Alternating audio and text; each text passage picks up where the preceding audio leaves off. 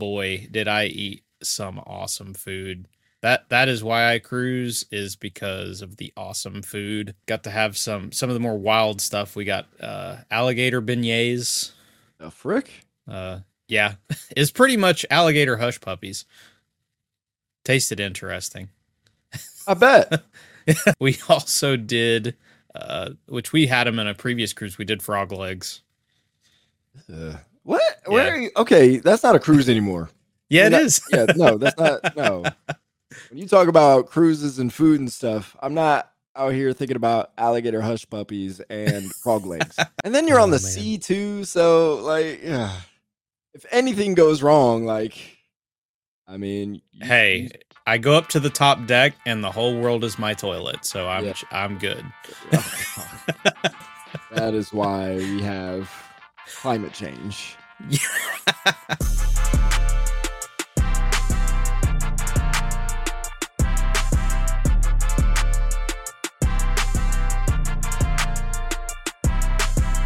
Welcome to the Gaming Trend Podcast, the official podcast of GamingTrend.com. My name is Anthony Shelton, and I am joined by David Burdett. Phase up, y'all. Oh gosh. In this podcast, we talk about the latest games we should have played a long time ago and games you absolutely need to play, as well as games in our backlog we should have gotten to a very long time ago. Uh, this week, uh, we're going to squeeze in some news again. So, uh, David and I played some Hi Fi Rush, uh, the latest Shadow dropped game from Microsoft. David also got to preview the latest Sherlock Holmes, so we'll talk about that as well. And like I said, we got lots of fascinating news this week.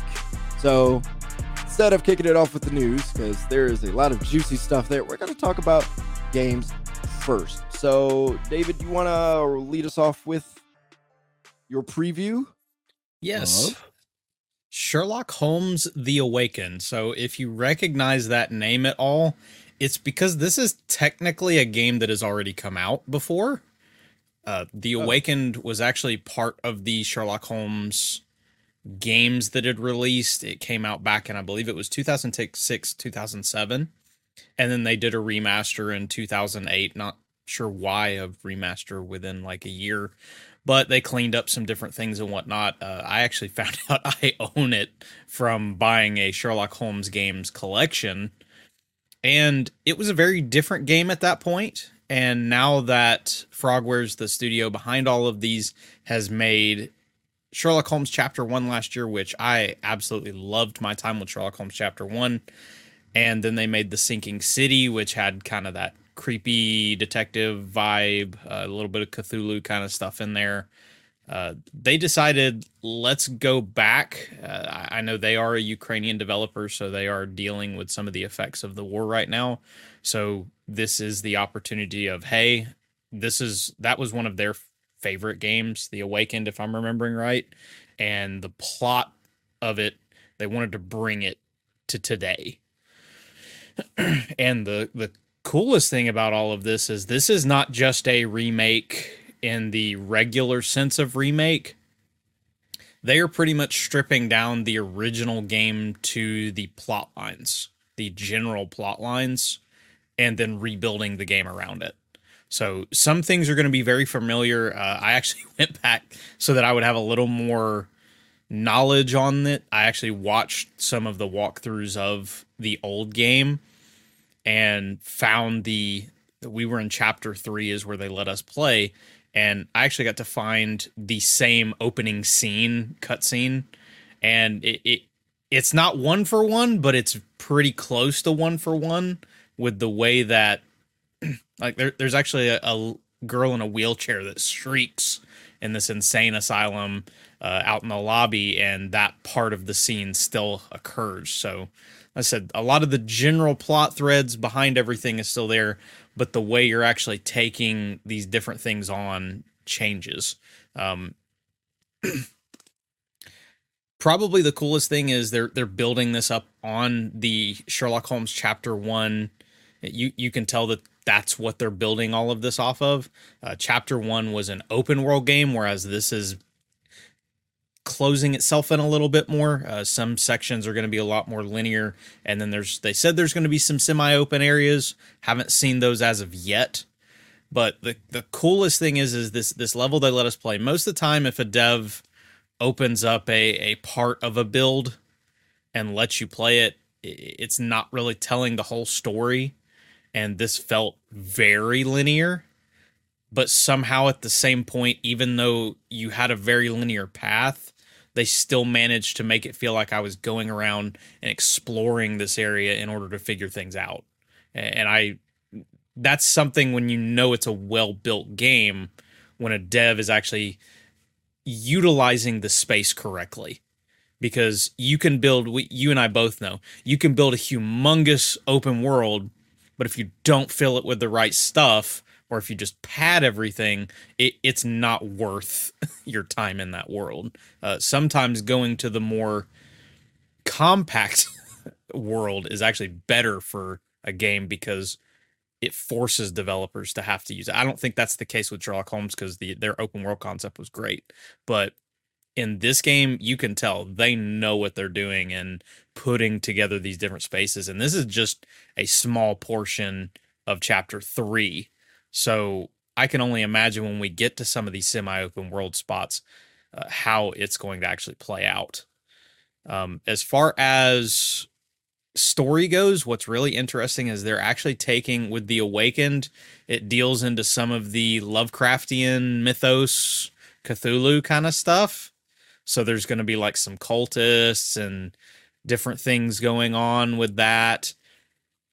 And they're going for a horror feel like with some of the aspects of this game they they've actually kind of pitched it as this is going to be trying to break sherlock's mind uh, and this is taking place just a couple years after chapter one so it's really cool that they're working it's it's an existing game but they're taking the opportunity to work it into the current timeline of sherlock games since chapter one somewhat restarted the series with how they've done it. Which, by the way, uh, Alex Jordan, he's the one who does the voice for Sherlock in the series at this point, and he does a phenomenal job. I, I just have to call him out because absolutely love how he voices Sherlock. He really makes the character alive and has that perfect condescending. I know what I'm talking about, Sherlock Holmes tone when he speaks. Um, but the, like there was there's a moment because I don't want to take two. I don't want to just read from the preview more or less, but there's a moment in the game where you return a doll to a to a girl. It, it's you're trying to get some information. Uh, she's obviously nuts. She's in a cell, and then you help her fix the doll because there were some things missing. Uh, in a the thing looks creepy as all get outs. uh, but there is a point when you're finished, you give her everything, and she fixes the doll and everything, and suddenly the doll starts talking for her, like she slumps down, and like I almost rip my headphones off. Like I am not a horror person at all. Uh, I was like, I was like, oh my word. Like I, I actually had to put my headphones like down here and just let kind of listen so it wasn't all up in my head. so if this is just once again, this is just a small slice of what this game is. I very interested to see. I'm gonna have to play this game in the daytime. Cause there's gonna be some creepy things in this world. Cause this this does not feel like this feels like here's a taste of what's coming. So, but they are really perfectly implementing this in the game, eh, which I have to give Frogwares a ton of kudos for, especially considering they're having to deal with all these external this external turmoil eh, in their country. So, I have to give it to them. They're they're doing a great job. They're reinvigorating this game, and I'm really excited to see what they do more because this was actually part of a Kickstarter campaign so they've made some stretch goals. So we're actually going to get a playable Dr. Watson and some other different additions to this game. So I, I, I just I'm very excited to play more of this game considering it's not your classic remake. It, it is the the bones of what made the original game great with the new with a new game built on top of it. So it sounds like you like it. Yes, yes. Uh, it, it be, beyond you know the doll talking at me, which was very very creepy. but it was a creepy like it, it did its job. It, it was a creepy man that worked. yeah. and since I didn't really say it, uh, the gameplay it's if you go back and look at chapter one, like everything plays very similarly. You're doing a lot of just observing your surroundings, uh, picking stuff up, getting clues from different areas, as well as putting together. They've got. I don't know if you remember with Batman Arkham Origins, which it's this is in ch- chapter one, but you would actually put together the scene of what happened in an area, and Sherlock Holmes chapter one er, did the exact same kind of idea of you're having to flip through things that happened in a scene based on the clues that are there. And I feel like they've improved on that in Awakening because chapter one, it it wasn't always very obvious and the game doesn't handhold. You are really having to figure all this out on your own. And this one maybe it's just the section I, I was in, but it felt like it was a lot more I was clued in as to what okay, there's blood on the doorway where somebody fell and hit their head. So the cuz you click through a couple of different ghostly images of people doing different things, it felt like it was a lot easier to figure that out uh, compared to how chapter 1 handled everything. All right. When is it coming out? Do you know? Uh, it's going to arrive in 2023, is what we know. I, am assuming the date is a little bit vague, just given some of the situations there. But it is coming to PlayStation 4 and 5, Xbox One, Series X. It's actually coming to the Nintendo Switch as well, and of course, it'll be available on PC. You you mentioned the Nintendo Switch, like it might not be able to handle it. Well, I, it's more of a I believe it'll handle it well. It, it as with most Switch games, you wonder how the performance is going to be because you just get a nice crispness out of most of your next gen consoles and PC that you don't yeah. always get with the Switch. And I know with Chapter One, I did encounter it. It wasn't as bad in the final build, but there was some stuttering.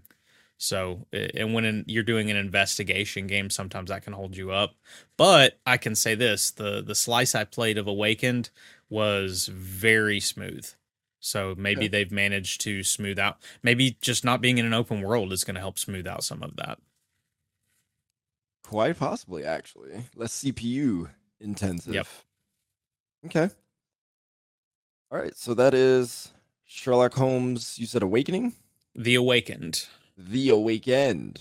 Okay. Mm-hmm. I, will probably mix up Awakening and The Awakened multiple times. I've already done it once, so I've done it for the both of us. All right.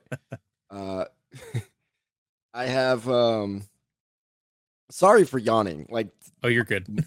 I am so like tired, I, and I'm hot. Did you know that when you yawn, sometimes it's a way for you to cool off? Huh. That's interesting. Yeah, I, I found that out. So facial exhaust port. Try to cool off a little bit. Back to the white tea. All right. So sorry. What What's funny is a long tiring what's, day. What's really funny is that I've got my heater on under my desk because, uh, yeah, it's like in the 30s here. It's cold everywhere else. Yeah, I just drank some very hot tea, and then I have my hoodie on, and then I got the lights on. Oh yeah, my studio lights. So it's very hot right now. Yeah, I'm my studio's in the basement, hot. so it's a little extra cold. yeah, no, I hear you. You got to you got to have that heater. All right, let's talk about Hi-Fi Rush. We've both been playing that. I think you've been playing a little bit more than I have. Uh, I haven't got as mu- I probably I might be a little behind you at this point. I just finished the first boss fight. I, have been oh, a little bit busy. That's that's where I left off. So we're we're exactly at the same spot. so what are your thoughts so far? So, I'm I don't think I'm very good at it yet because I'm still figuring out some of the beat. Like, I'm good at it at it musically. It's just figuring out the hand-eye coordination, I guess, with it. Um, some of it may be because I'm not playing it with headphones on. If I was playing it with headphones on, I think it may help me a little bit more. Like you're using the sound out of your TV. Yeah. Okay. I, so I, I'm wondering if that might help a little bit if I would have been playing with headphones. Uh, beyond that, though, it's so stylish. I, I I know it's not for everyone, but the colors are perfect. Like they just all of them pop. The characters are so well designed. Uh, I love. So I know I noticed right away that some people on Twitter were like, "Is that Yuri Lowenthal?" they, they were immediately thinking it was the guy who did the voice of Spider-Man. No, funny enough, it's the guy who does another voice of Spider-Man, Robbie Draymond. I So- was, I was like, I recognize this voice. Like I, Yeah. I feel like I've heard this voice before. Well, I would assume he's done some other projects, but he he's done. I don't remember what Spider-Man iteration, but one of the Spider-Man cartoons that I have watched, he does is the main voice for Spider-Man in in that series. So, uh, he he's done a fantastic job. I also feel like I recognize the voice of uh, the cat that's behind the cat. Uh, That's Kiriko And- in Overwatch, which I can't remember the actual name. I was like, that sounds very familiar. and So- Kiriko's my favorite character in Overwatch right now, so I recognized it or I picked up on it immediately. Yeah, and it's one of those things where it's a fun. I guess that familiarity just puts you at ease too. uh, of oh, okay, these are voices I recognize, which part of the reason we end up with Nolan North and Troy Baker doing all these characters is you recognize a voice, so you stick with it. Um, but as far as the game goes, it's just it's I'm still figuring out everything, but it's fun. It's it's nice going to this ret I hate to say retro because it's it's retro but it's not retro. This old school take on well not really it's not really an old school take on anything. It's it's just a new take on an old style of game. I feel like it feels so familiar because this game is from like 20 years ago if that Hmm. makes sense Yeah, I'm, I'm not I'm not following you on that one. Like it does not feel retro to me at all. Yeah, it, I guess it feels like it. It's from another age almost. Like you, we don't get a lot of games that look this more this art style, and we don't get a lot of games that are the this this contained. Uh, as far as like the the compact style of the the linear game, uh, especially from a big studio, most of most Hmm. stuff we, it, it's that whole open world kick that everybody's been on since 2008 2009 2010 it's just it's a nice it's a breath of, it feels like a breath of fresh air to me the the game does which i felt very similarly playing Yeah. pentiment uh, which this is again to me an example of let studios do these passion projects Yeah. like you get their best efforts even if it's not a humongous project Yeah, for sure. Um what are your thoughts on it so far I think it feels fresh too. I am having a good time with it. I don't like the jump. like, let's just start there. I don't I don't like the jump. It feels too heavy. So I'm a platformer he drops fast drops so fast. And then he doesn't move especially after enough. the second one Yeah. So that feels very awkward when I'm trying to do platform. I'll jump off a section and I feel like I should make it, but I don't because he doesn't get enough distance on the first jump. So I have to double jump everything to make sure yep I make it the jump. i So I think don't i've like- lost more health to falling than actually to robots Yeah. so uh that that yeah, yeah, that that feels weird.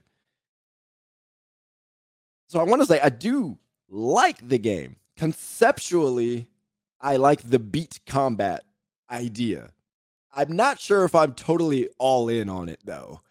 The the thing that makes it feel weird is that it feels like an action game where you can pull off all these combos and do these things, but you're limited to the timing of the beat to actually get it done to pull off those cool combos. So it's interesting, it's thoughtful, it's challenging, and I like all that. But I also feel like I'm getting a little impatient at times because I just want to pull it off and yeah. I have to wait. You know, I hit the heavy attack. I got to wait a beat. Then I hit the two light attacks. And then I get the circle going. And then boom. Okay. Now I finish the combo where I feel like, man, I, I wish I could do this a lot faster. Now, I do wonder if part of that is it gets more interesting as you get further in the game and more enemies are coming at you and they're throwing different things at you. So all this timing based stuff, there's so much going on that it feels like I'm moving at a pace that feels more comfortable. But right now, it feels bare a little bit. Yeah. And I kind of wonder if like you're saying, if there's going to be a, a moment where everything clicks, like there, I there's a game that we talked about at some point last year, and I was like, it wasn't, it wasn't really doing it, and then everything clicked. and, and I feel like there's going to be a moment in this game where everything suddenly is going to click with with the amount of enemies, the the dodging, the the the rhythm of everything. But I completely understand what you mean about there's a freedom that is missing that you have in every other video game but because this is rhythm based yeah you're you're missing that and there are some moments where i'm like i feel like i've hit that perfectly and it isn't hitting so hmm.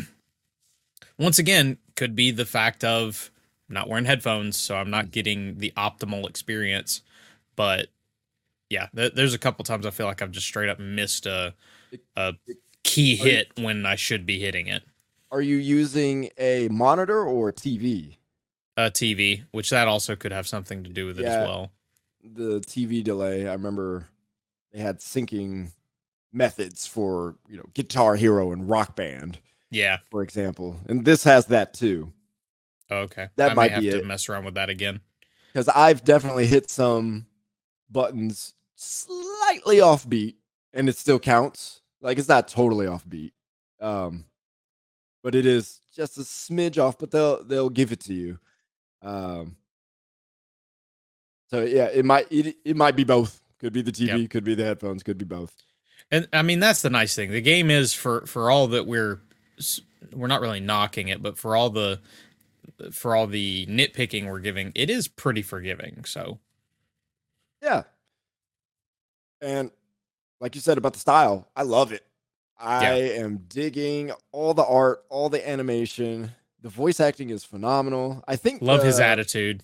Yeah, Chai Chai's attitude is so great.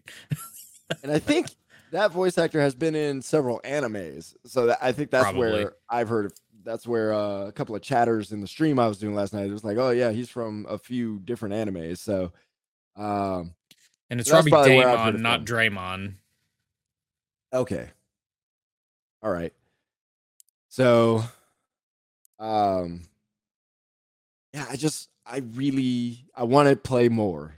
That's that's where I'm at with it. I'm not, I'm not down on it. I just, I am aware of my impatience with the comment. It's a me thing. Like I'm not, I'm not faulting the game. What they're doing, they're doing correctly and done very well. So it's a me thing in terms of, man, I feel a little impatient with the way the beats feel. So perhaps at some point know, they play faster songs, they play slower songs, you know, and all that kind of stuff just to mix things up and make it interesting. I I want to see all that. Like I want to see this game through to the end because I I am just curious to know how this all works together. I I I like it. So Okay, Robbie has done he's done a ton of video games and different things. Like he's actually let's see here. He is he was Crow in Persona 5 Royal. Um he was in Bleach. I don't know what character he played in Bleach Thousand Year Blood War. He's been in what's that? It's been in a lot of different things. He was Fret in Halo Infinite. oh. He was in Horizon Forbidden West. He's been he was around. A, he was apparently a voice actor in Back 4 Blood. So, oh, All right. He's okay. Versatile. Yes. And Sally Amaki is the voice of the character. I don't remember her name because I just met her, but the cat. That has that has to be Sally Amaki. just the the the breath in her voice, inflection. I'm like, that's Kiriko right there. That's got to be. So that's my guess. Um, all right, those are two games we got today. yes. Break down the news. What you got for us? News, news. So, Bloomberg put out an article about all the issues over at 343. Pretty much the the the cliff notes of everything is they're having to deal with the fact that Halo is almost starting from scratch at this point, including to the point that they're probably switching over to Unreal Engine 5. Uh, slip space, slipstream, whatever the name of the thing is, it just did not work.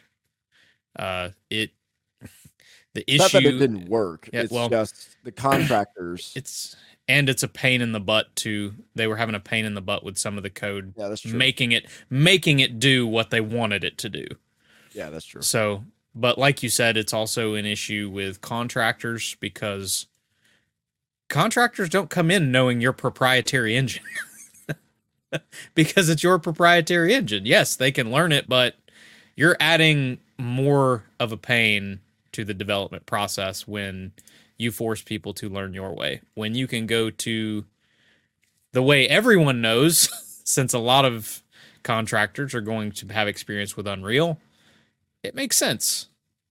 So, where are you at with all this crazy stuff at 343? We've talked about it a little bit, so Yeah, this is. I don't know whether to think this is a move that is like a good decision in terms of like this is what we're doing to solidify the development of things for Halo in the future or it's a shot in the dark. Like in one sense it feels like a big swing. This is what we have to do. The policy for Microsoft is not going to change. We're going to keep hiring contractors and we're going to keep having to get rid of contractors. So moving to Unreal Engine is the best move. Does that mean quite a lot of work on the back end to put everything into it uh, from slip space and making it work on Unreal and then modifying the physics to make Halo feel good on Unreal and uh, obviously making everything that they've done look nice, period. That sounds like a lot of work. I don't know how easily the stuff from Spl- Slip Space will translate to Unreal, but I'd at least make a bet that it's probably not going to be that simple. So, especially getting the physics right. I think that's people's biggest concern. I don't think they have a problem with Halo being an Unreal because we've seen some Unreal recreations of things from Halo Infinite and it looks phenomenal. But how does it play? looking good and playing good are two very different things. You're very right. yeah. I don't think it'll be horrible. I don't I don't I don't think that whatsoever. But can Unreal give us what even the slip space engine gave us? What Blam Yeah. originally gave us? I don't know. No. I think this is Halo has such unique physics, unlike any other video game out there. I don't know uh, if Unreal is up to this challenge, but this is the way it's going to have to be. So, in one sense, I think it's a smart decision by Microsoft. I think it's a big swing. And when you have to make big swings like this, there could be some big payoff. So, I like it. At the same time, I wish they didn't have to make this big swing in the first place. Yep. So, I'm a little torn on how I feel about it. and I think because we don't know more information, that's part of the reason why I feel eerie about it, leery. I just, I'm like, all right, can somebody come out and let us know, like, hey, this is going to work and why?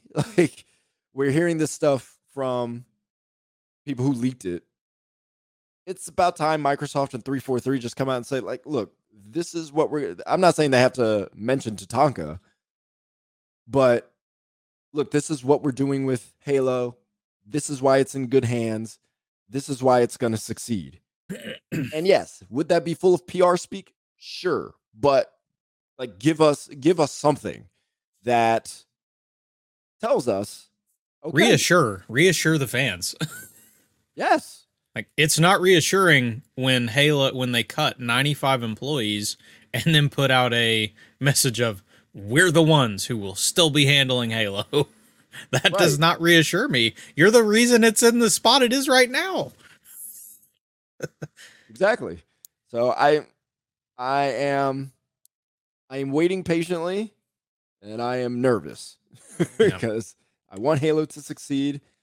Halo Infinite should have been much better than it was. Not that it was a disaster. The gameplay and all that stuff, like the setup of it was fine. The the live serve stuff was a disaster. And that is what has made Halo Infinite a dud to me. So if they could get Halo back on track and they need to do this big swing, I'm all for it. I'm all for people taking big swings. Yeah. The the really the sad truth in all of this is that we are years away from whatever's next for Halo. Like that we're going to get multiplayer updates. We know that. But whatever the next iteration is, like you said, just there isn't a button that's convert to Unreal. uh, there, there, there, there's not a button for that. Export to Unreal. Yeah. Uh, if there was, they would have done that already. Uh, that would have that would have been done probably in development. Um, and anytime you let go of that many additional that many employees, you're just asking for the work to be tougher because you don't have extra people to delegate things to. Now, and admittedly, to that's hard to interrupt you, but like, yeah, I just want to throw in this point. There were people already playing around with putting Halo in Unreal at 343. Yep. And they got rid of those people. Yep.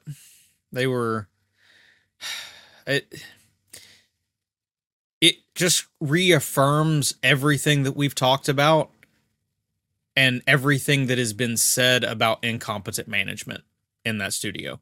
That's all it does is it just con- this these are just we're finally seeing all of these rumors and all these things we've talked about and everything it it's in our front of our faces and we know it's true. It this is uh, and I'm not saying that 343 doesn't need to have the have it, but uh, I, I almost feel like they need even more slashing. If it, it, as bad as that is to say, uh, this studio had a major shakeup. You're, you're it almost feels like there's management. more. Yeah, a spe- like because it. I know that a lot of management has been changed, but it's like the the good part of management in your studio who helped get the game out the door, Joe Staten, is gone are are the same people still there? Did a lot of them survive? Like I'm I'm just I, I'm assuming considering we're watch we're in a world where in there's 10,000 layoffs and you still see all these people getting their big bonus checks that a lot of the management probably stuck around uh, unless it always starts at the top down and unless you fix that at 343 Unreal is not going to change anything. It, it, it, has to be more than just an engine fix uh, because, like you said, if if you somehow can't bring that gameplay correctly over, then Halo loses its soul. like it, it's already lost a lot of that, but at least it was this was fun to play. Like Halo Infinite, if if if we throw everything else out of the equation, Halo Infinite was t- a ton of fun to play. One of the best multiplayer experiences when it first came out. The issue was it couldn't build off of that. And, and in this day and age, you have to be able to do that with a multiplayer game, uh, especially when you're pushing into live service. I wouldn't say it lost its soul. In fact, I would say it yeah. got its soul back. But the live service stuff was a disaster. That's and it, it, it killed a promising game. Yes. Especially because they're it felt like every time we got an update a new bug came along and screwed everything. I mean, when the pros are having to GA certain things because the devs have messed them up, it's a bad thing. I, I get in Call of Duty, there's five bajillion guns, but Halo doesn't have that problem. yeah, I, I, mean, I feel like every live service game, they, put something in and there's a bug that happens somewhere else. Oh, so yeah. I, don't, I feel like that's a fairly common issue, so I don't want to knock them specifically yeah. on that. But it still felt like it got to the point of being laughable to a degree. Like yeah, it, because it was it, just it just it piles on to the, the the bad stuff that's already been happening. Yeah. But ultimately, this was a mismanaged game. Yep. The developers did what they could to make it fantastic. And because of management decisions, you, you can't beat that. You can't get around that clearly from the beginning, there had to be people who were working on Slipspace with these other contractors. And I guarantee there were some water cooler discussions like, I, sorry, like, I'm trying to figure this thing out. Like, can you help me? Like, man, this yeah. would be so much easier if they just put it on Unreal or like, there had to be those kind of conversations like in year four, you know, like they're building yep. this thing, they're struggling with it, they're trying to make it work. And they get to this point, somebody in management was like, no, we're going to build our own engine. We're going to make this, you know, this is ours. And I think they planned on using Slipspace in different games and things like that. Like they were going to take a frostbite approach like EA or a snowdrop approach like Ubisoft and let other developers use, which that's fine. I don't have a problem with that. Like, I get it. But when you have a employee situation like you do at Microsoft with contractors, you're not you're not being efficient. Clearly, this is part of the reason why it took so long to make. Yeah. So you're wasting more money trying to get this thing out, paying a bunch of contractors who have not worked on this thing, who have to learn this thing, Meanwhile, as probably even some other developers who did work on this thing are still trying to help other 343 in house full time developers get around some of these issues. There's just so much nonsense that you could just imagine. and I can only I can only think about like how much other stuff was going on in the production, not even just people to people, just messing with the tech I can't even I can't imagine that that kind of stuff. So if if this is to me this does sound like the right solution. You use an engine that so many other people can use. Sounds like a good idea. The question is, are you going to lose Halo's soul in the process? Yep. Yeah, and how how many of the 95 employees that got laid off are the reason that the foundation was so good in the first place for Infinite? That's because this is clear it was clearly the game worked because of some phenomenal developers that were really pushing it and you have to hope that a good chunk of them are still there. Yeah. Like, especially uh, considering how management was. Well, it's not. I mean, Bloomberg report said 95. We've heard reports where it was more than that. So, yeah. Assuming there was more than that, we've heard reports that it was mostly the art team, you know, the yep. single player team, stuff like that. So, perhaps for now, they are going to focus on multiplayer. Again, they haven't communicated anything. So now we're just speculating. Just that we're getting more Halo. Yeah, so I'm guessing they're gonna focus on multiplayer. Whatever Creative Assembly is working on, that's that's going to come out and add to the multiplayer. And then once they get all that settled down, then maybe they'll rehire for some more single player content. I don't know because they haven't said anything. But it would be great if we could have a roadmap like that because you know that's what we like nowadays. Roadmaps. We're all yep. live service oriented. All right, what else we it's got? just oh, go ahead. well, continuing in. Oh, I was just gonna say it's just sad that we're in this position. Yeah, it's terrible. I love Halo, and I want it to be better, and this sucks. Same. continuing in possible sad Microsoft news. uh, and this is this is probably the most conflicted of I've ever been on a report when Hmm. I saw this today. And I say conflicted just in the way that this is coming across. So the coalition, which this is one of Microsoft's shining stars of a studio because they they've hit Yeah, the the coalition hits, uh, and they're part of the reason Halo made it across the finish line. During uh, the Game Mess morning show, uh, Jeff Grubb reported or claimed that the coalition is now full steam ahead on Gears of War Six, and that they had said that they were working on new IP, and he claims that they are now both of those ideas have been canceled. Supposedly, one was a smaller project, and the other was like a, a I guess, more of a full game. And so now, with the layoffs that have happened, it did hit the coalition a little bit that they're just pushing them. Microsoft saying, no, we're just going to go ahead and move on to Gears of War, Gears 6. So I'm conflicted because I'm a humongous Gears of War fan. Gears of War 3 came out. I spent $800 on Gears of War because I bought the console. I bought the collector's edition. I bought the replica lancer. I bought the headset. I bought the strategy guide and the season pass. I bought it all. Like Oh I am a gosh. humongous Gears of War fan. I own both of the consoles, the, the both of the red consoles. Oh my god. Yes, I, I like Okay. anybody thinks that I just love to hammer Xbox all the time.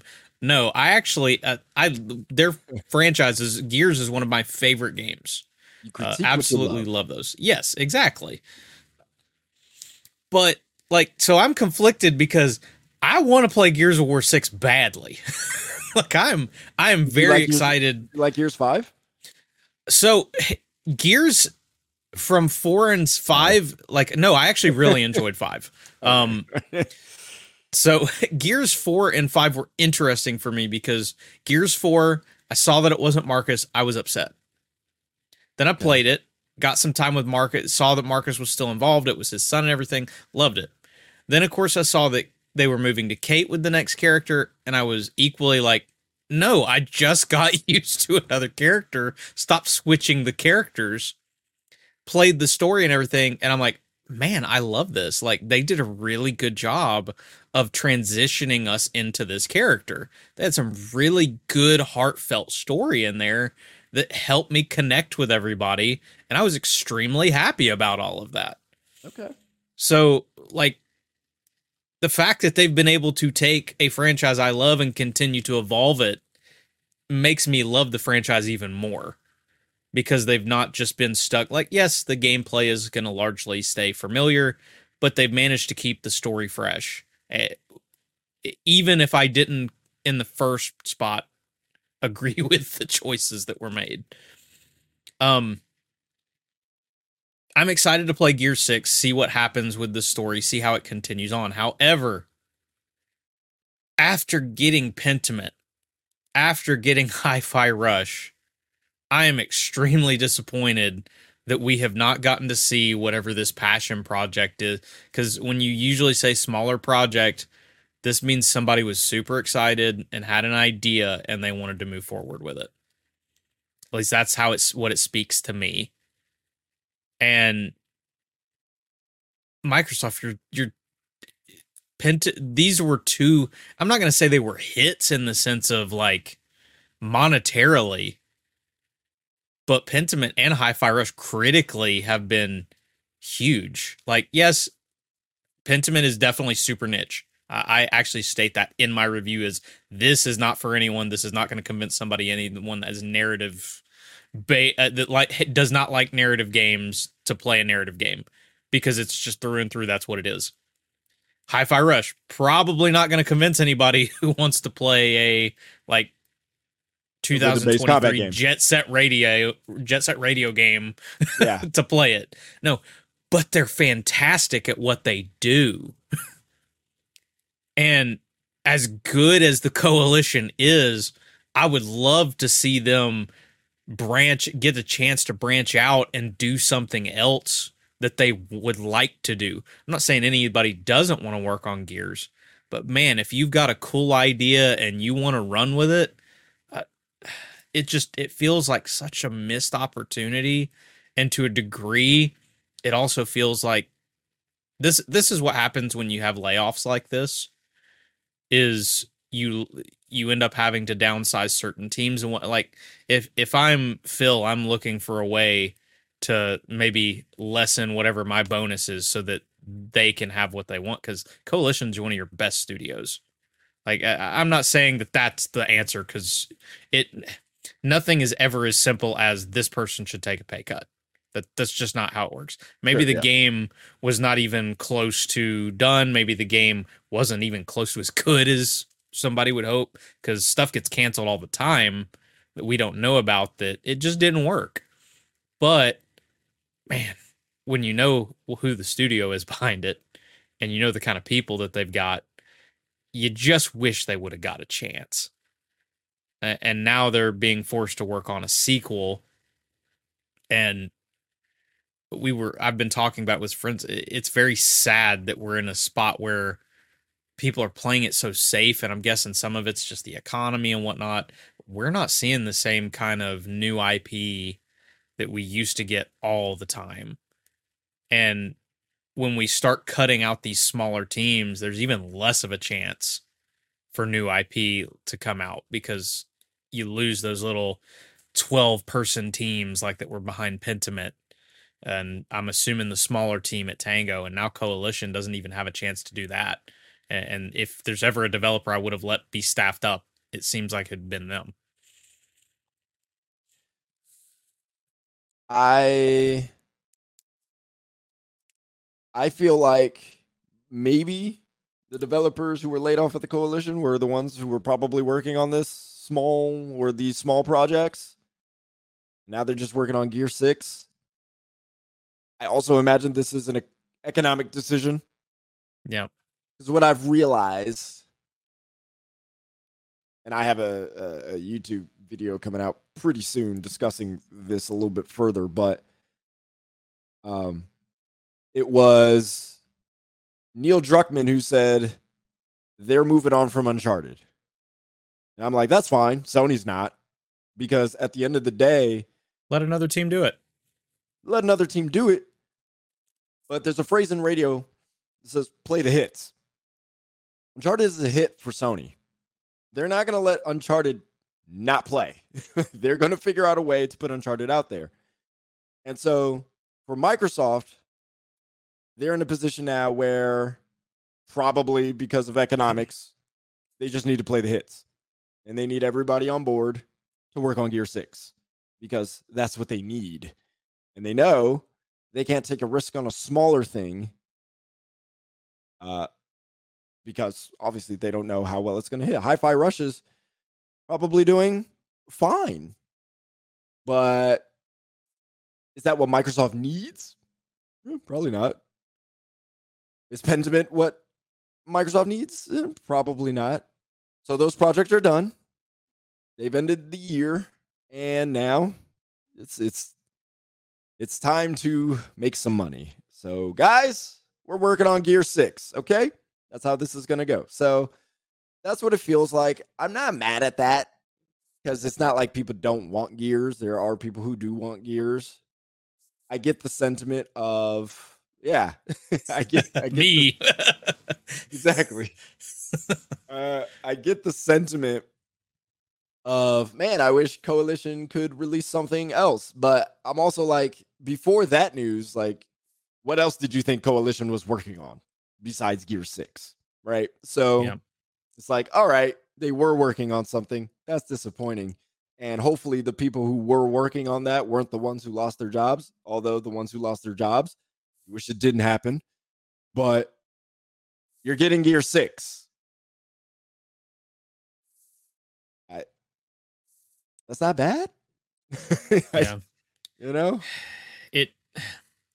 the precedent that it does set, though, makes me think of all these people who were who've been talking about Xbox buying Activision and letting these studios work on something other than COD and reviving all these other IP that Activision has and it like you said play to the hits. If they if if this is what's happening with Microsoft's current studios what's going to happen when they acquire Activision Blizzard? They're, they're not going to go back and bring you DJ Hero. Let's just say it that way. Right.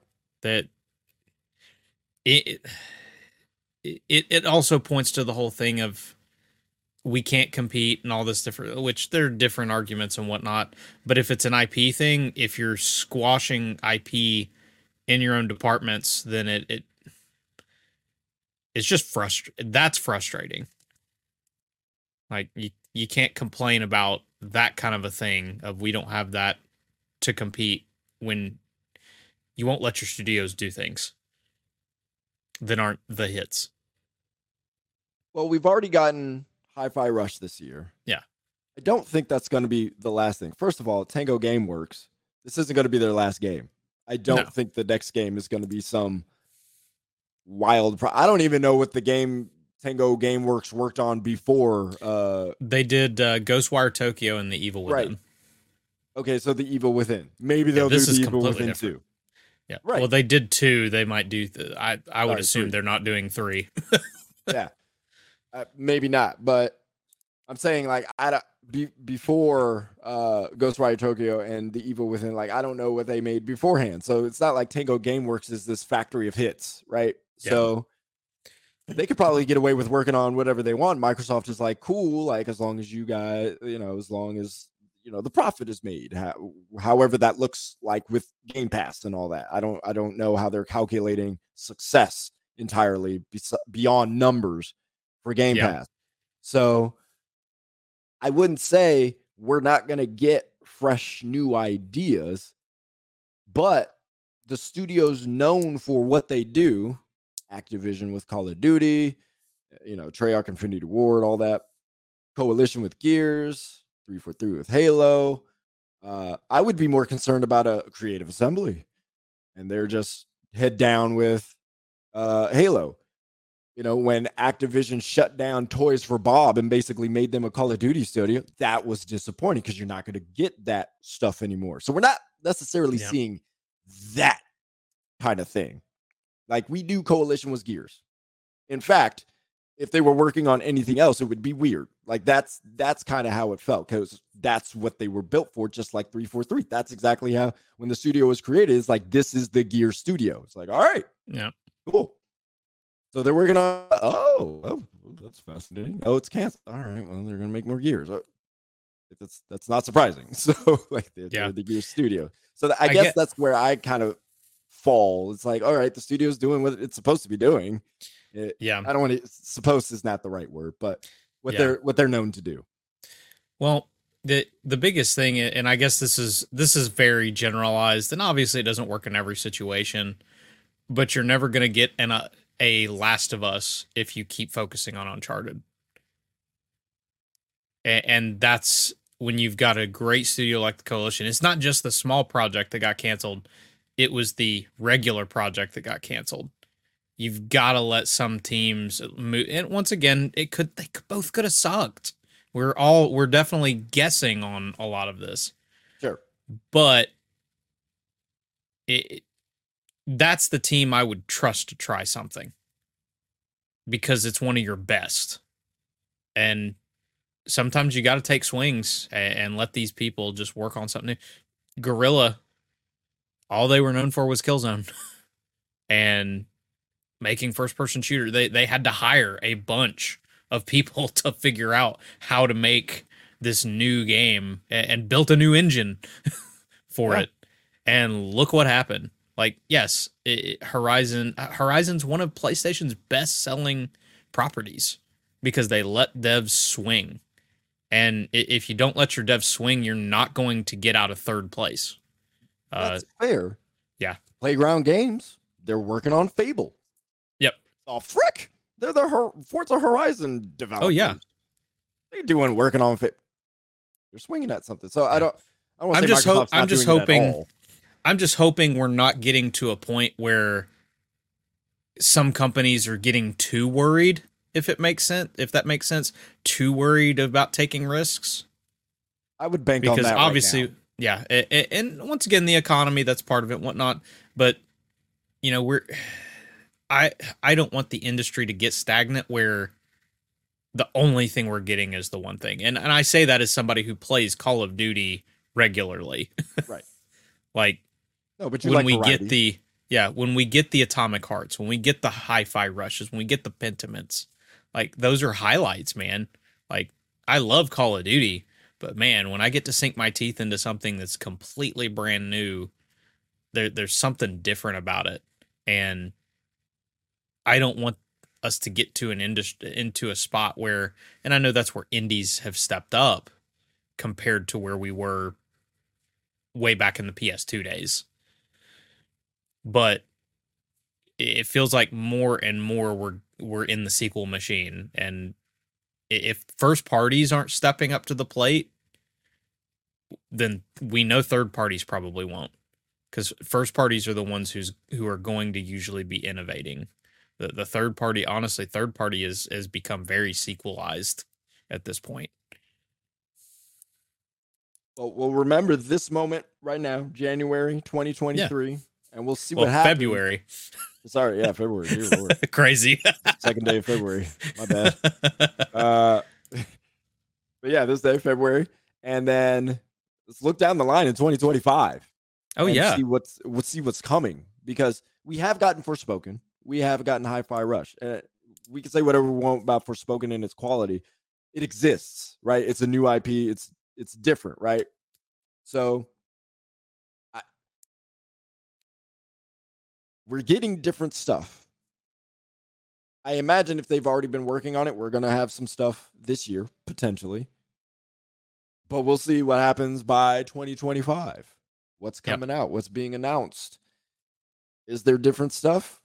I don't know. We'll see. If not, then yeah, we're we're in this spot now where it's all Gears, it's all Halo, it's all Forza, it's Forza Horizon, it's if Fable hits, it's Fable. The- you know. the old joke halo forza horizon or halo forza gears yeah, basically. yep as for the next piece of news it is something that is futuristic that does need to die and does Oh. not need to keep coming back Oh, and that is that redfall has a Ah. persistent online connection Mm, okay. And can we please stop doing this with single player games? Like, because it, it this is even for the single player. Like, I Wait, get the co op. Yeah, yeah. Stop right there because when people are defining this as a single player, I don't know what they mean by single player when this functions exactly like Borderlands, which is a single player, but you could play it with up to four people. Yep. So I don't, That's and that's a persistent online game. Destiny is a persistent online game. I so I'm confused about how people are defining single player. okay. Okay, gotcha. Um, essentially, with well, so when you load up Borderlands, do you have to be connected to the internet to play Borderlands? Not necessarily. No. Okay, this Uh, this requires even if you're in single player mode where you're playing Right. only by yourself, you have to be connected to the internet. okay. So similar to remember uh, what happened with Back 4 Blood? Yes. It's that. Right. Yeah. I, I that does not make sense to me. It doesn't. I- It, and it shouldn't be a regular thing that I can't play offline at all. Uh, it it kills the reason for me to ever purchase a game like that because all you have to do is shut off the servers and I cannot play that game anymore. right. Uh, so it's it's certainly great that this thing is on Game Pass because it that negates the need for me to purchase it. right. But to me, to me, it's just it, it's back to that old Xbox One thing of having to be online for my game to work, and I just don't like that. I like I, I get that it has a lot of co-op. It, it's mainly the sing the playing it by myself part that makes me frustrated, and maybe this game has a Destiny kind of style of specific events that are going to happen and all this, and they're kind of, but I don't feel like it's ever been really pitched as that.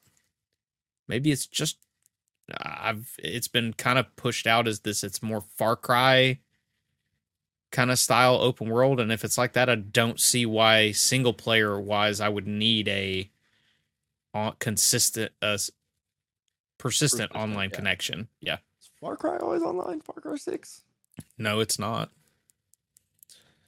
I don't think it is. Um, no, yeah, it was it was annoying when Back 4 Blood was not working, and it's like, oh, I can't play right now. Okay, well, I'll just play something else. You lost my time for the day, so I'm totally with that. Um,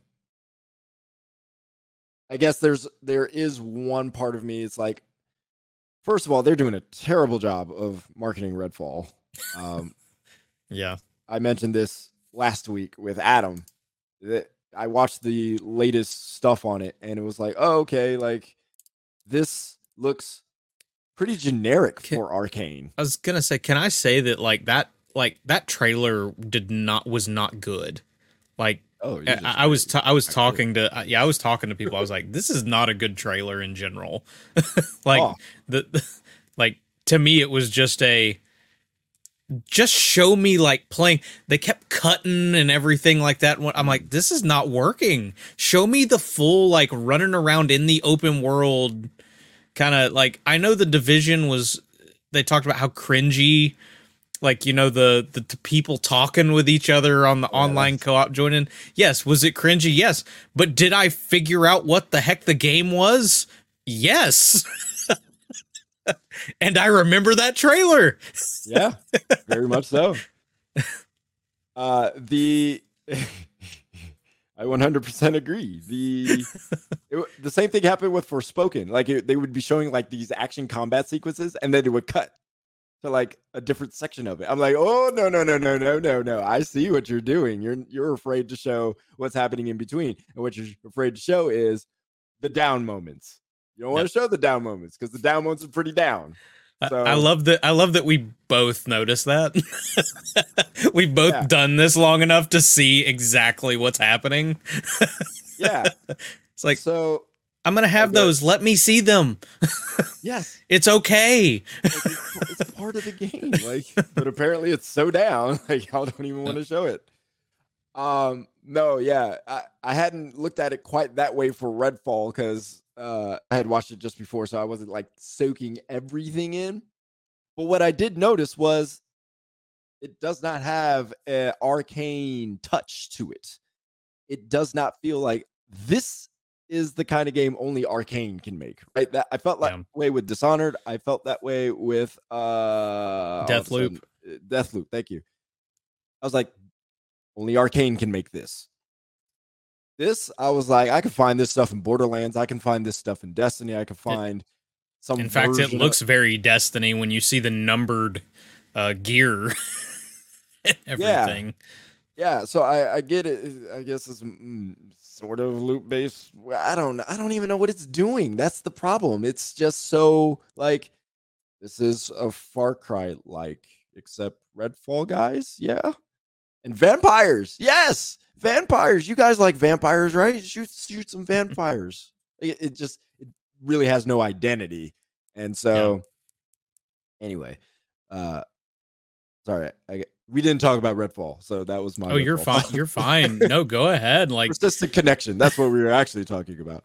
Persi- yeah. Yes. So when it comes to that, because we don't know much about Redfall, it, yes, hearing that having an single player or a game that you can play by yourself and having to be online that is frustrating. I acknowledge that. However if it were if we knew that maybe it was like destiny and there was just ish happening as you were exploring the world and so that's why you need to be online. Maybe still annoying probably a little more excusable because that stuff doesn't function unless the servers are working. So they got to make yep. sure that stuff is working all the time. So that way you're experiencing the game the way it's meant to be played. Otherwise, yeah, there's really no reason to play it. Because ultimately, there are a lot of people who play persistent online games that just aren't single player by themselves.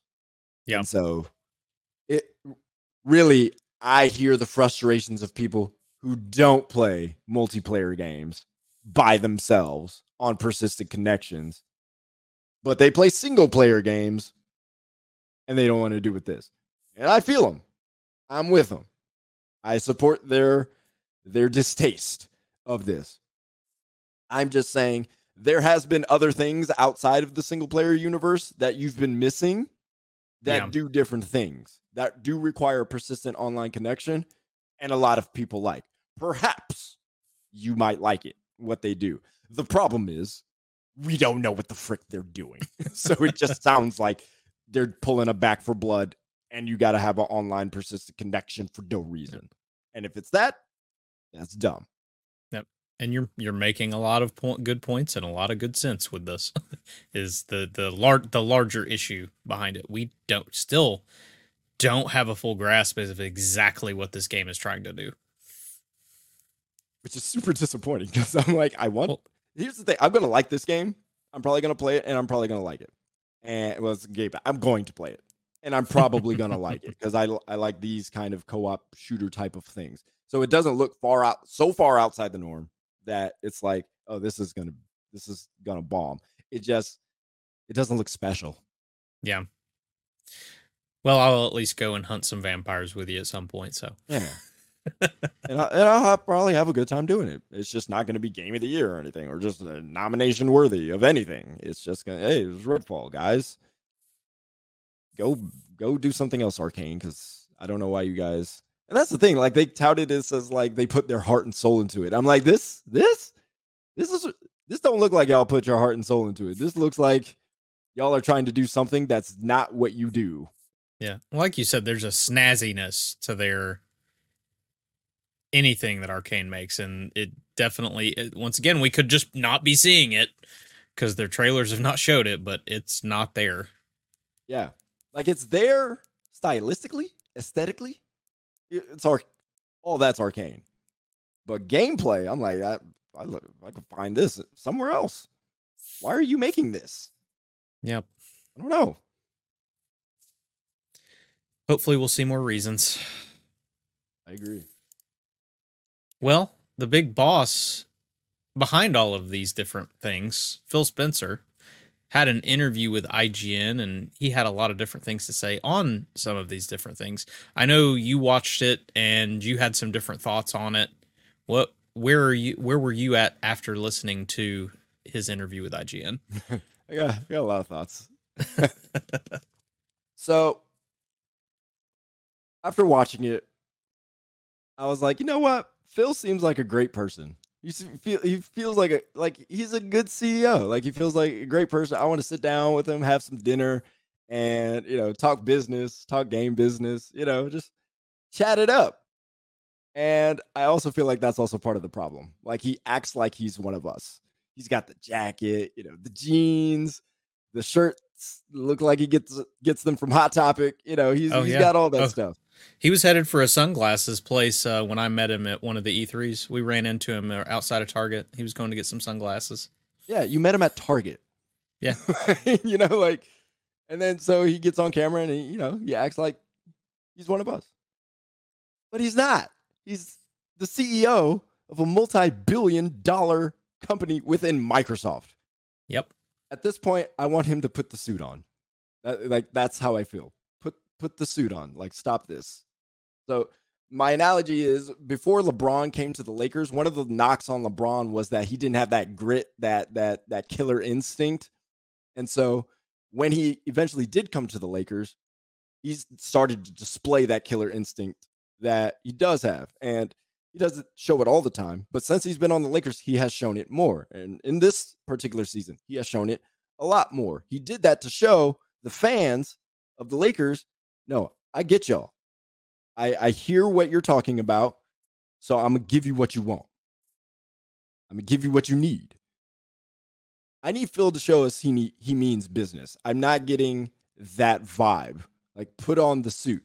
You, you say no year is more critical. Stop it. he says every year is critical. No, it's not. That's that's Stop been that. every year. Yeah. Stop that. No, it's it's not. When the Xbox 360 was rolling, it was good times. It wasn't critical. The Xbox One launch, yeah, that was critical. that was very critical. When Game Pass launched for the first time, it wasn't all that critical. Now that there's no games on Game Pass from Microsoft, no, it's it's critical. Every year is important, but not every year is critical, right? I have a I feel like he's just not reading things correctly. He had a chance to communicate to us about what 343 is doing. He knows what's happening, but he deferred to 343. I'm going to let 343 talk about those things. No, you're right here. Tell us what's happening. We need to know. There's disarray, there's chaos. When there's a na- where there's a tragedy, you don't have the president go, I'm gonna defer to the people on the ground. No, like president, please tell us. Like, are we calm? Are we cool? Like, are we good? Like, what's going on? No, I'm gonna defer to 343. He says he's more optimistic about Xbox's future than us because of what he knows internally. Well, duh. Why don't you share it with us? Like, What's the tell us- reason? yeah. can, you, can you tell us a little bit like why you're so optimistic? Nope. I'm gonna defer to 343. So eh, no wonder co- eh, eh, it's no wonder why 343 doesn't communicate enough because Phil doesn't either. So it's like it's it's it starts at the top, which he did take responsibility for some things. He did say, you know, I'm the head of Xbox, like these things fall on me. But I just feel like he's not adjusting. When he should say something, he puts it in 343's 343's hands. So I feel like myself, other people, probably broader Xbox fans, like they're waiting for Phil to step up, put on the suit, and let us know, like, I got this under control. You guys are going to have some great stuff. Here's why. We're not Yep. getting the why. It's just you're gonna get it. You're gonna get it. I've seen what the what Yep. they're doing. You're gonna get no. Put the suit on. Enough of this. I, I f- I feel like he means well. I just don't know if he means business. Yep. Well, say what you will about Jim Ryan and his constant tripping over his own feet, it feels like, with things. But the dude knows how to run a business and he does it in the suit. Yeah, And I he mean a meta- also addresses yeah, suit. yeah. You know. yeah, and, and I get what you and I'm kind of leaning in the same exact kind of direction with it, but yeah, that's yeah, A- a- and I, I said to you earlier, I was like, it felt scripted, so to speak, and, and it was more that it felt like the same thing that you're saying. Is it felt like a lot of PR thing of let me defer to this because I know that I can say that, and I don't really have to worry about the answer yeah. uh and when you're when i hear when he's talking about the activision blizzard it's like well i'm more confident about this than i was at the beginning of it because i know more about how these things work than i did at the beginning of Yeah. like that's the most like stupid answer and i don't mean it in a mean way i'm just saying that is the dumbest answer i've ever sa- heard like that's just straight pr talk uh, that's like saying, you know, I'm more confident than ever that I can defuse this bomb because, you know, at the beginning of, this five minutes, I didn't know how to do it, but I watched the YouTube video and now I I, can. a minute left, and, Yeah. but I know how to do it. it's just, uh, it's like, man, stop. If you're trying, it, it feels like he's straddling these two worlds. If that makes sense, he's straddling this. I'm your mm-hmm. buddy. I'm your buddy, the gamer, but I'm also the president of Xbox, and he's trying to, and, and you just can't always do that. You can't. You can you can be you can be the buddy during the Big E3 conferences when you're chatting about all the cool stuff, Yeah, I see what you're saying. Yeah. but in an IGN interview or when there's turmoil in your division, you've got as you said, you have to put the suit on. You are the president of a billion dollar business. You've got to show you mean business and you can't just, had a hide disaster the other behind yeah yeah it, it a huge disaster and you're you're re, you're struggling your team you just had one of the worst quarters ever for xbox you you've got to be able to speak plainly and and I felt like it was speaking just a lot of PR stuff to hide behind. It was sentences that he could hide behind. And like I said, I did that and that's what I meant by when I said scripted. Uh, it, it, felt like it was a, a, lot of PR talk to me. I agree. And uh the I mean Phil's done a good job. Number oh, one, yeah. he has reversed the disaster of the Xbox One. Yep. Kudos. So I don't that was a very low bar because you couldn't get much worse, but but no, but but he climbed way higher than we could have expected. yes, yes. uh, so you know, him and Jim Ryan, like two different personalities, completely they, different. Yeah, so that's fine. I have no problem with that, but uh, y- you got to know when to turn things off. Yep. I don't know if he he understands that right now. Like right now, we don't need Buddy. We need Suit. Yep. And President. X, Xbox needs Suit. yes. Somebody go, this, all right, this is what's happening. This is how we're going to do it moving forward. This is how we're going to execute. Boom. Xbox fans, everything's fine. Here's why. Give us that. well, it, it reminds me of Jim Ryan. We're going to let our games do the talking.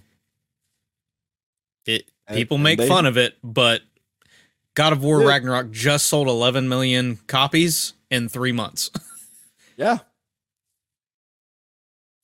Can't knock it. Again, Phil has created Game Pass. Yep. Runaway hit.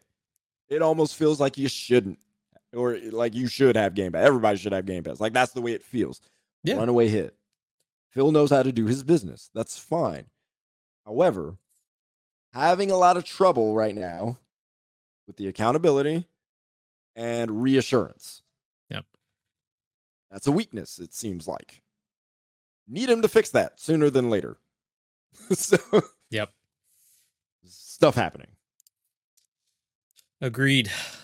Lots of interesting things to dissect from that interview. One of them was he did mention E3, and hmm, according to a later report from IGN, is none of the big three are going to be at E3. So, if I'm remembering right, didn't E3 stand for the three stood for Nintendo, PlayStation, and Xbox, pretty much? Or am I no. remembering that wrong or whatnot? Or no, that, that's uh, what it started. Electronic Electronic Entertainment Expo. Yep. So it's literally well. People could have thought of it that way, but in any case, the three is not showing up at E3. this is true. Uh, that's the big three uh, won't least, be at E3. Yeah, IGN has heard from multiple sources that Xbox, Sony, and Nintendo aren't going to be a part of E3, and that's the show itself, as well as not have a presence on the Los Angeles Convention Center show floor, which this is not the first time. Uh, the last show, the last E3 physical show, if I'm not mistaken, Microsoft actually moved everything to the was it? The Microsoft there's Theater. actually a Microsoft Theater. Like they had a and they had a the plaza. They actually had a set up there. So they weren't even they were the last man standing for E3. I feel like that's because, what they've been doing the last several years. Yeah, PlayStation hasn't hadn't been apart for quite some time, and yep. Nintendo moved online, which I don't remember if they'd moved all their show floor stuff, but they had at least moved the direct. Yep. So it's not necessarily surprising, but you would have hoped that maybe with ReedPop involved that they could have maybe reassured some of them, but it's also pointing to just how the industry has changed. And even though I don't like it, because I love the whole Christmas vibe that you get during E3 week of, mm-hmm. oh, I've got all these. I used to actually take vacation days around that so I could sit back and just watch the shows and everything. It, it's, we're at that point that like they they're missing if if the big three are missing how many other companies are you realistically going to be able to entice to come back even if even if you're ran by ReedPop and making this more of a cool convention. I think I think E3 could still function and be fun without Microsoft, Sony, and Nintendo. Um, I think it just depends who you get there and how many.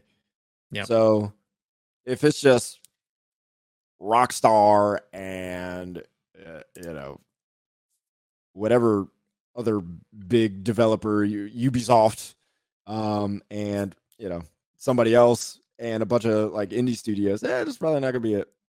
The thing, you know. Yeah.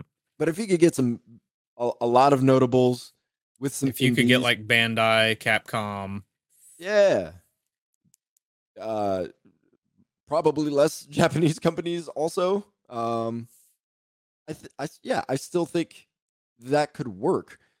Uh, would it make them? Would it make it more exciting with them there? Yeah, absolutely. Um, but I don't. I don't think we need them Yeah. to make E3 exciting and fun because Nintendo. uh, We, we know at this point, like we get excited when we watch these directs online or when Microsoft is in Microsoft Theater doing their thing. We still get excited watching it online. Um, but to have something that's fun, you know, music, vibes, showing stuff, demos, all that, like that's that's still exciting. So, again, would it be more exciting with those three there? Absolutely. But another note, uh, they're probably not participating with Jeff Keighley either with the Summer Game Fest. Like if they're not doing, I- don't want to. he may still get a trailer or something out of them. That's that's the big thing. Possibly. I don't know if that's a big deal though. Well, know, considering how the TGAs really- have become, it, it- they may see Jeff's as a, still that rising, rising thing. yeah, I guess you could consider that something of like we're slowly building up to Jeff Keighley like being the leader of like the next E3, so we're just throwing him little stuff and building up because because he is doing he is doing a, an actual in person event there too, which Yep. he did that last year. He actually had Street Fighter there to play. it was like super small. Like it was not Oh yeah, oh it wasn't not a- big, but Yeah. if he can keep growing this thing though, Right. I just I think those days are over where any of them are showing up in person, uh, especially Sony and Nintendo in the United States for this event. I mean, it's Yeah. number one, it's a long flight to get from Japan to LA. Yep. 16 hours, maybe more actually. No, no, no, no. From New York to China, that's 16 hours. So from Japan to LA, yeah, that's probably 20. Um, as you know, flights never go the right way. They want to go completely around the globe in order to get to a destination. But yeah, I just think those days are over, which is sad because they're fun, you know. But uh, it's either too expensive. I think this is on the ESA though. Yeah. Um, they waited too like it- late. Well, so ReedPop was supposed to be the ones doing this thing. And apparently, with this IGN article, I have some I have some quotes from it. And they were talking to a bunch of people who weren't supposed to be talking about it, so I don't ha- have names on these things. But one person said, since ReedPop took on the contract to run E3 six months ago, we've worked diligent. Or sorry, yeah, yeah, we've worked diligently with the ESA members based on their feedback to create a new type of E3 that supports their goals and needs. Sorry, that's e, that's what the ESA said. So they also said this process has taken time due to the tremendous amount of stakeholders offering input. So ReedPop was supposed to take over the direction of E3 and make E3 something special. But apparently, they still need to answer to the ESA how can so how can we make E3 everything it's supposed to be, or how can ReedPop make E3 everything it's supposed to be when they're still strangled by the ESA and stakeholders? Mm. Yeah, Because I was under the impression ESA was gonna let ReedPop do his thing. Like, here's the keys, go ahead. They've had success, right? So oh, their pat apparently PAX has been fantastic from what I've always heard. Same. So let successful people make decisions. Yep. Like do it. Well, one of the quotes in the article is there's not a there's not a good sense that there's an understanding what the show is going to be or how it will come together, which is strange from a company that does such an amazing job with PAX twice a year. And those are the kind of words you do not want to hear. No. Like that's that's worse than just Xbox, PlayStation, and Nintendo won't be here. In in my opinion. Yeah, one hundred percent. Um, but to continue that quote, it also said it seemed like they'd be perf- the perfect shepherds for something like E3. So who knows where the issue is? Is it ESA issue? Is it a ReedPop issue? But there seems to be a lot of genuine interest from game publishers in the concept of E3. But it's really frustrating that we don't have good solutions. So is it a ReedPop or ESA issue? I'm saying it's an ESA issue because they are notorious for strangling the publishers and developers around E3. So Yeah. it is no surprise now that they're strangling ReedPop while they're trying to, you know, support their goals and needs. You know what I- goal and need you have? The only thing you have is make E3 good again. That's it. Yep. I could see there being some little issues from ReedPop in the sense of they don't understand the maybe the business side as much of it since the PAX PAX is more convention like more public convention as far as I've been able to tell. So maybe there have been some publishers where they're like, um, we need to be able to conduct business. How are we doing that?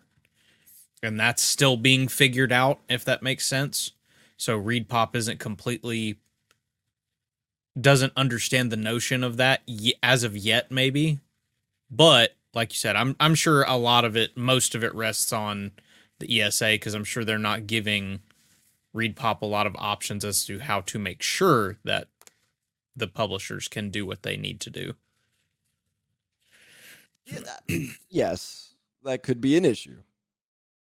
I don't feel like that would be a very hard issue for them to figure out. Hey, how do we conduct business? Like, I mean, historically, you could look back at what E3 did before and take some notes from that and Yeah. work something. I'm pretty sure ReedPop is smart enough to figure that out.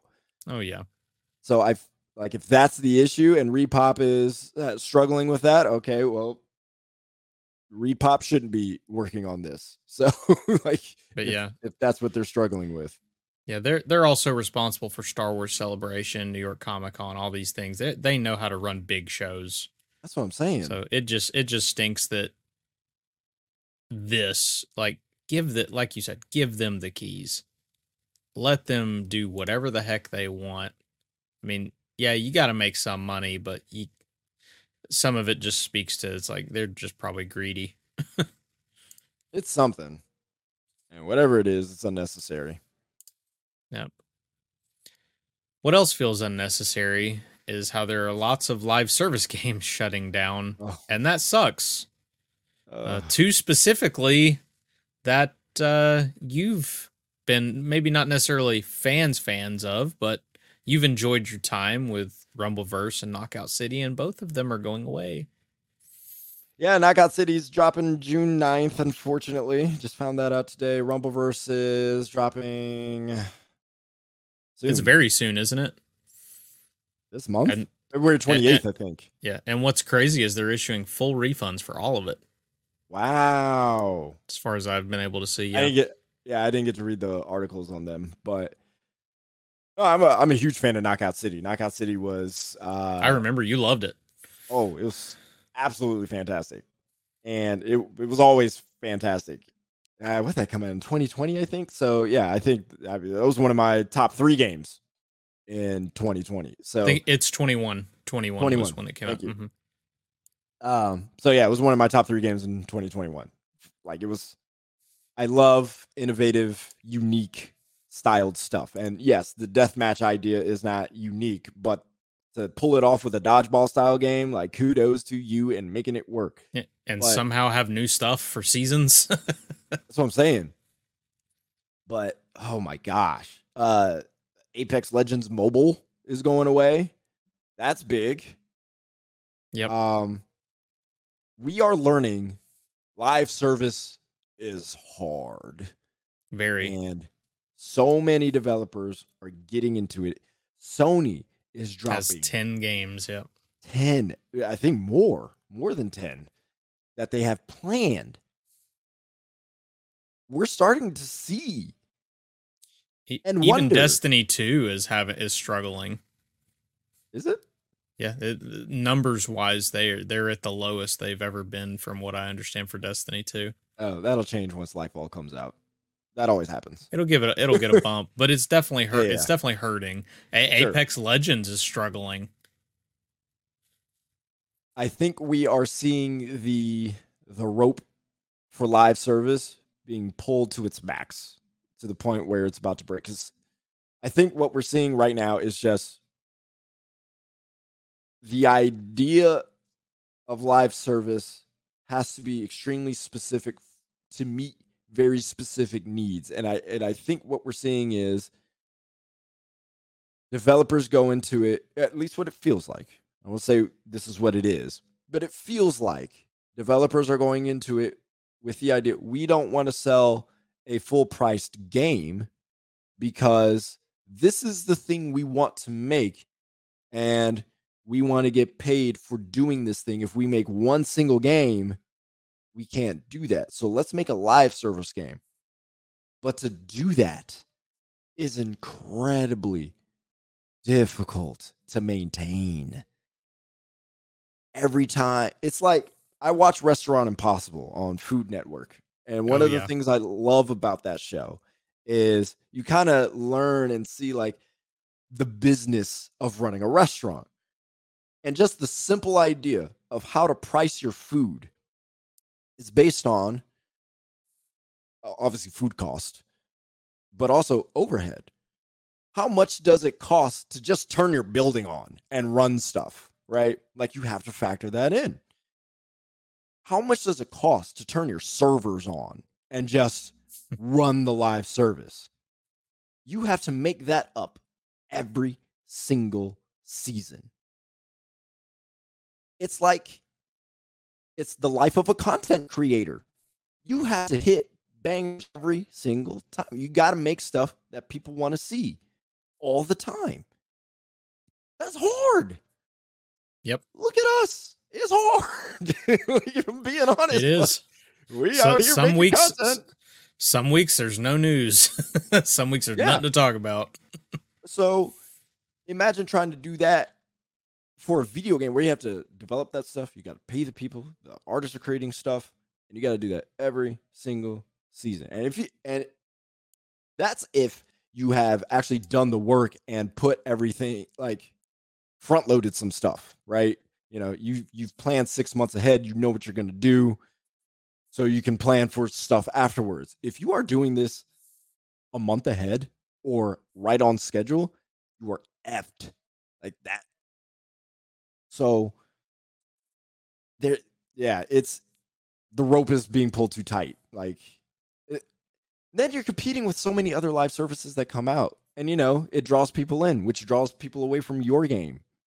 Uh, Knockout City comes out, it's the thing. Rumbleverse comes out a few years later. Guess what? The people who are playing Knockout City are gonna try out Rumbleverse. It looks pretty cool. That means they're not playing your game, which means they're probably not buying stuff because they might be buying stuff in Rumbleverse. Yep. Like you're having this tug of war, and then just Destiny 2 exists, right? Yep. So like there's so many Mhm. live services, and it's like how how can people play all of them? Yep.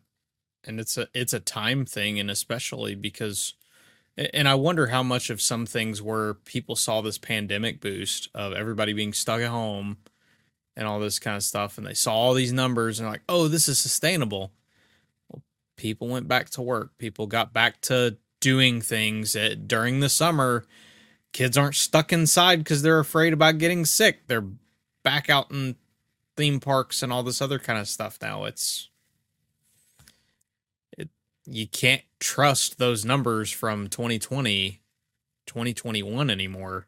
It's a different day it's a different age and like you said everybody's got a game out. You're competing with every you're not just competing for dollars you're competing for time to get dollars and if you can't keep people's attention, you're just not going to get those dollars.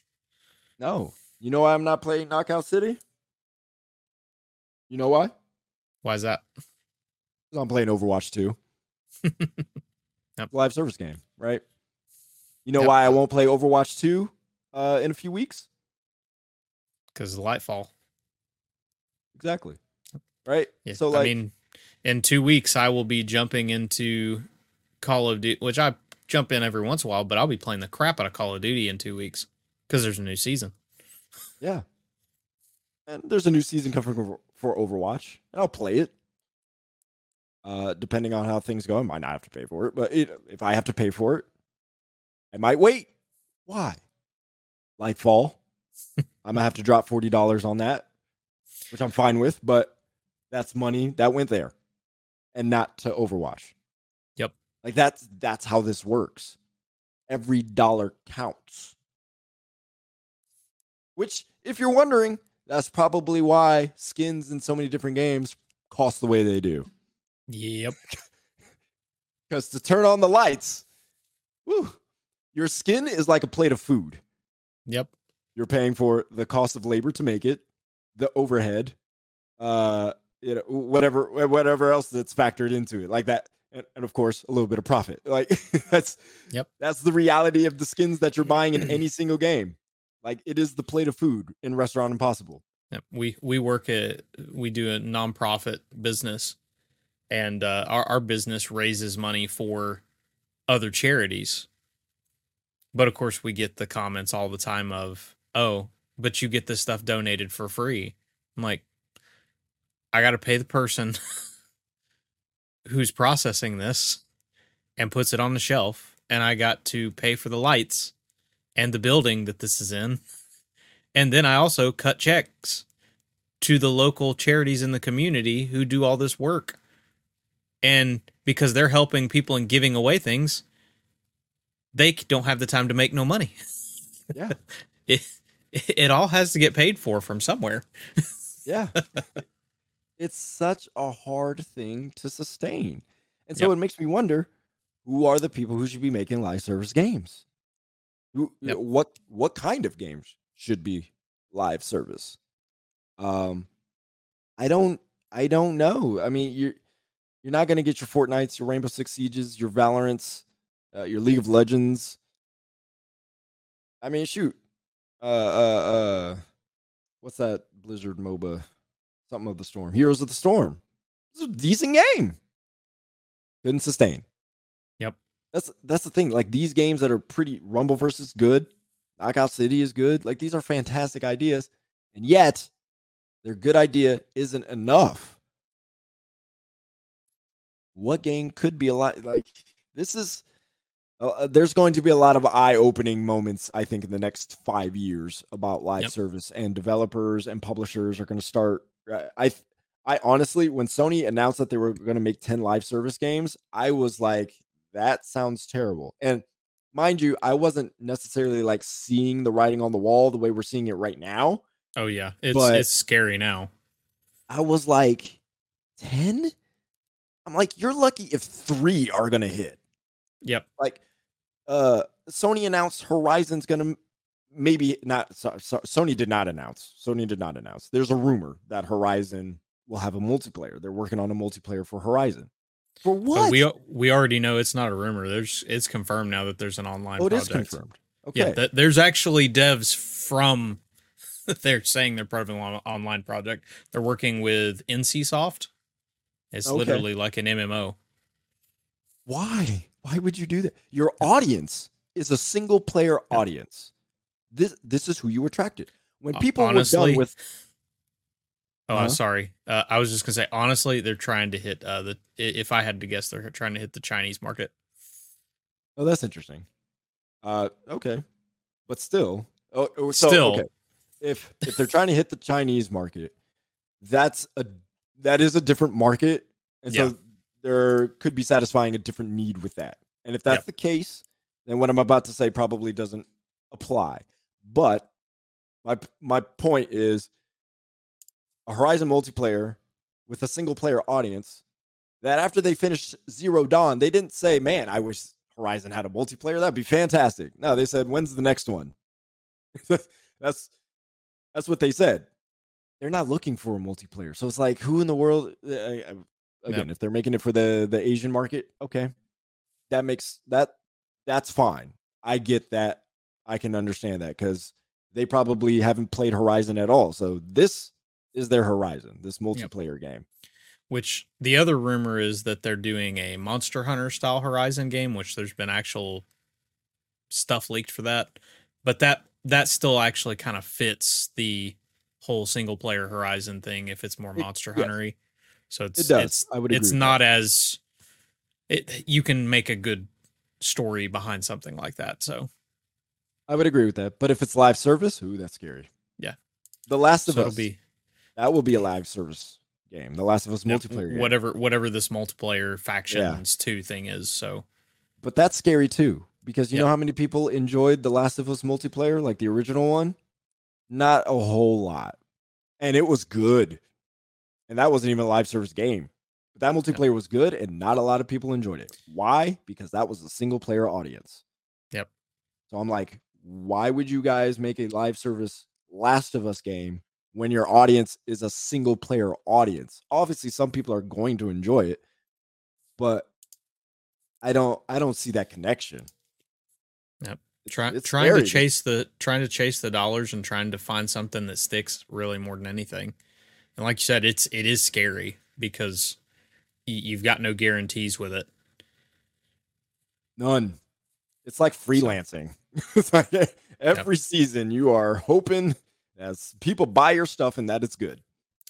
Yep. And I mean, hopefully for their sake, they're able to figure out some of it. I guess the only the only good thing with some of it is with a lot of the with a lot of the studios they're owned by PlayStation. I'm not gonna and PlayStation is in one of the better spots of being able to try some of these things because they do have the single player stuff to fall back on compared to some places like Ubisoft where all they did was jump, oh, we're just doing all free to play and gave up all of their single player. PlayStation, it doesn't feel like they've done that. It feels like they have been. When you say 10 live service, yes, that's scary. But when I also hear, oh, we've got 25 plus games in development, that means that it it's there's plenty of it, but it's not the whole picture. Right. They're not putting so all that. They, they know what works. They know what works. And and they did make the smart choice again of of purchasing Bungie mm-hmm. and getting the right people behind it. So but there's no guarantee in that that any of them will end up working. But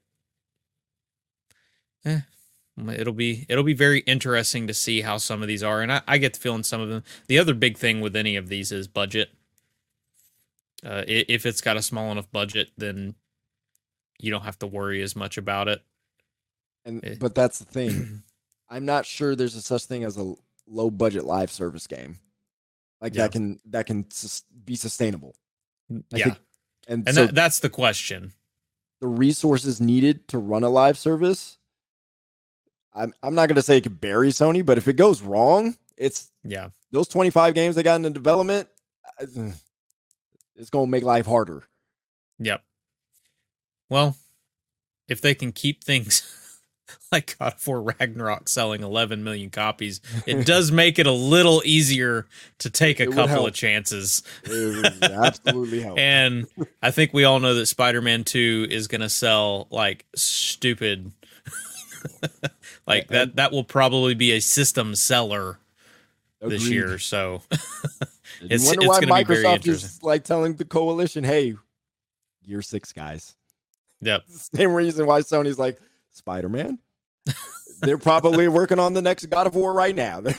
like, oh, 11, yep. we can't pass this up again. Well, and we know Insomniac is already working on Wolverine, and uh, that's mm-hmm. going to be another system seller. I, I get the feeling. As long as it's good. That's good. Uh, but it's Insomniac. I've, I've learned to. I've learned to. Yeah, I've learned to trust that team. Like yeah, they, I, they very rarely, e- even when, even when it's not mind blowing, it's still so good. Mm-hmm. like it, it's kind of like Marvel movies. Like even the bad ones, you you kind of enjoy. yeah, but well, except for you know Morbius, but Well, that was Sony, so Oh, okay. That's true. That's true. yeah, Well, doesn't count. yeah. fair, fair enough. Fair enough. All right. Is there anything else? That is that is it for the news. That's been a lot of stuff going on, both while I ex- was out and back. I, honestly, I think all of that hit when I was back in town. So that's in the last couple of days. Yeah. yeah, it's it's been it's been a lot. So Yep. all But we're in February, which is going to be a crazy month, right? Oh my gosh, it's gonna be so all kinds of stuff. Yeah. So, uh, if you want to hear me ramble more about anything video games, I started a Twitch stream for the All for the late nighters called the Slumber Party. You find that on Gaming Trend on Twitch. So it's a slumber party. We chill, we hang out, play little games, check out new games, check out upcoming games, talk news. That's what we do. Just hang out. It's a slumber party. You should you should you should join the slumber party, David. Oh yeah, I will have to do that sometime. I realized uh, we should probably do some Halo co-op. I was like, that's Yeah. that's a slumber party right there. We do Rumbleverse, but